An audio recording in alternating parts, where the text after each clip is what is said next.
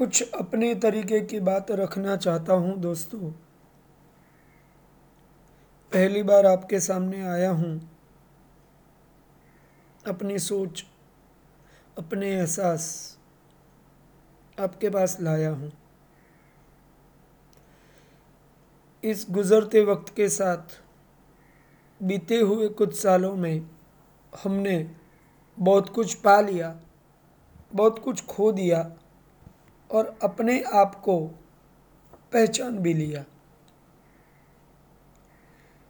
इस कोविड के बाद इस डिजिटल मीडिया ने, इस डिजिटल प्लेटफॉर्म ने, इस सोशल मीडिया ने हमको कई लोगों के साथ जोड़ दिया।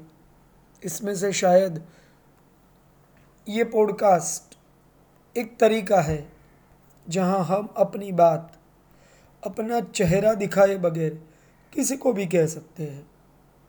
आज मैं कुछ लाइनें कहूँगा, उसके बाद में मेरा पॉडकास्ट क्लोज करूँगा।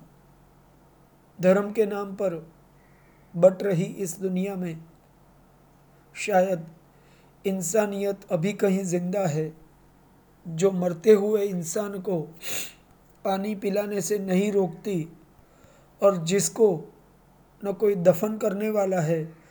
उसको कंधा देने से नहीं रोकती। थैंक्स दोस्तों।